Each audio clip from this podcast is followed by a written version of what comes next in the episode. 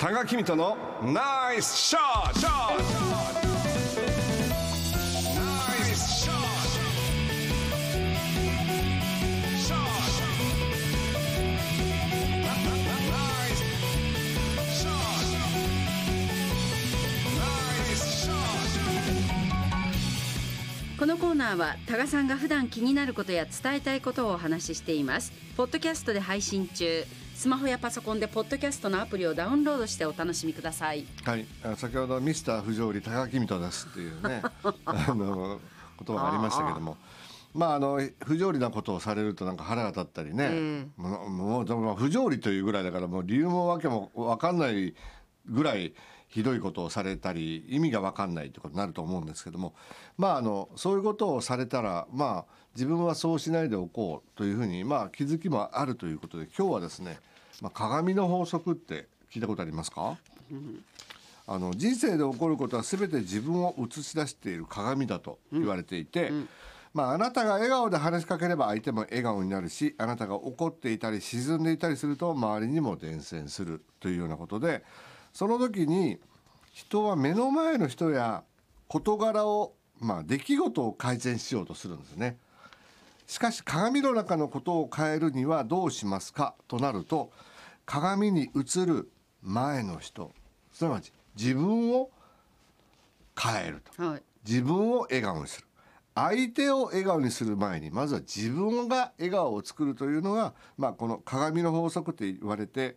あの心理学の方ではミラーの法則って言われて投影という心理学の現象ということですね。あの私たち生きてるとやっぱり、まあ、例えば不機嫌な人とか、まあ、口うるさい、まあ、まあ親はね愛情を持って言ってくれてるんでしょうけどうるさいなと思う時期もありましたしあの自己中心的な恋人がいればあの思いやりのない友人もまあ思いやりのない友人というだけ時はもうその人は友人じゃないかもしれませんがまあ大体人間関係で僕らはこういうことを感じたりそういう人と出会いますけれどもちょっと鏡を想像してみてください。鏡を覗いた時に自分が寝癖を直せば鏡に映っている自分の寝癖は？治りますよ。治ると。そうでしょ。そう怒った顔をすれば鏡の中に映る自分も？いや鏡ですからね、ええ。鏡に笑いかけるとその鏡に映ってる自分は笑ってると。あのこれはまあ当然のことをみんな知ってるんだけれどもそれをあの普段から気にかけることによってコミュニケーション円滑に取ることができるんだよというのがこのミラーの法則の投影という考え方ですね。あのでこの投影にはすぐに結果が出ないんで継続して習慣化するしかないというふうな、まあ、心理学の研究があって笑顔で話しかけたのに逆にそっけない態度を取られる気持ち悪いと言われたとかね、えー部下に優しく接したらますます調子に乗られたとかねいろいろ難しいんですけどそれはあの一度試すのではなく習慣化することにするとどこからか変えてくるというのがこの鏡の法則のまあまああのいいところというかちょっと世話が焼けるというか大変なところなわけですね。あの私には何もして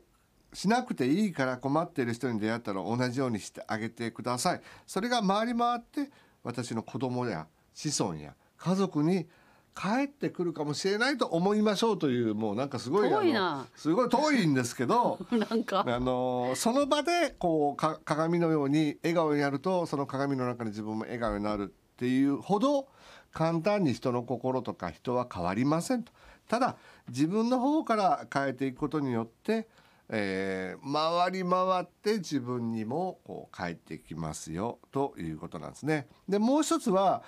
さっきのあのミスター不条理高木水戸ですっていうのは例えば自分がされて嫌だなと思ったことを自分がやってたりすることが結構やっぱりあるかもしれないということも鏡を覗いて鏡を鏡を鏡さんって言って私はこんなことしてないよねっていうふうに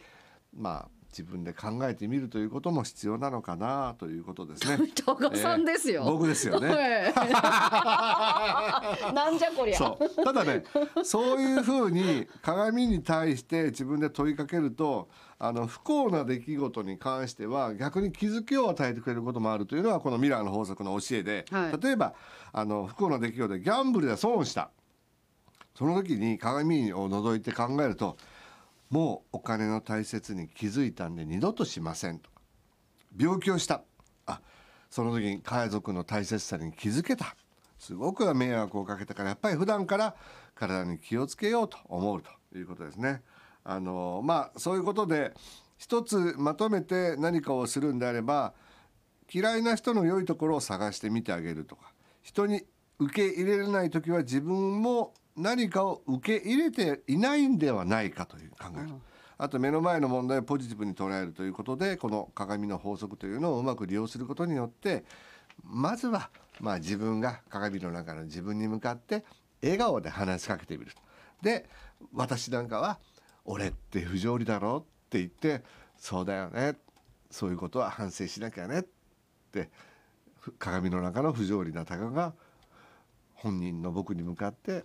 戒めて諭してくれるということが起こるということですね。鏡あります？鏡持ってないですもんあ。ん ま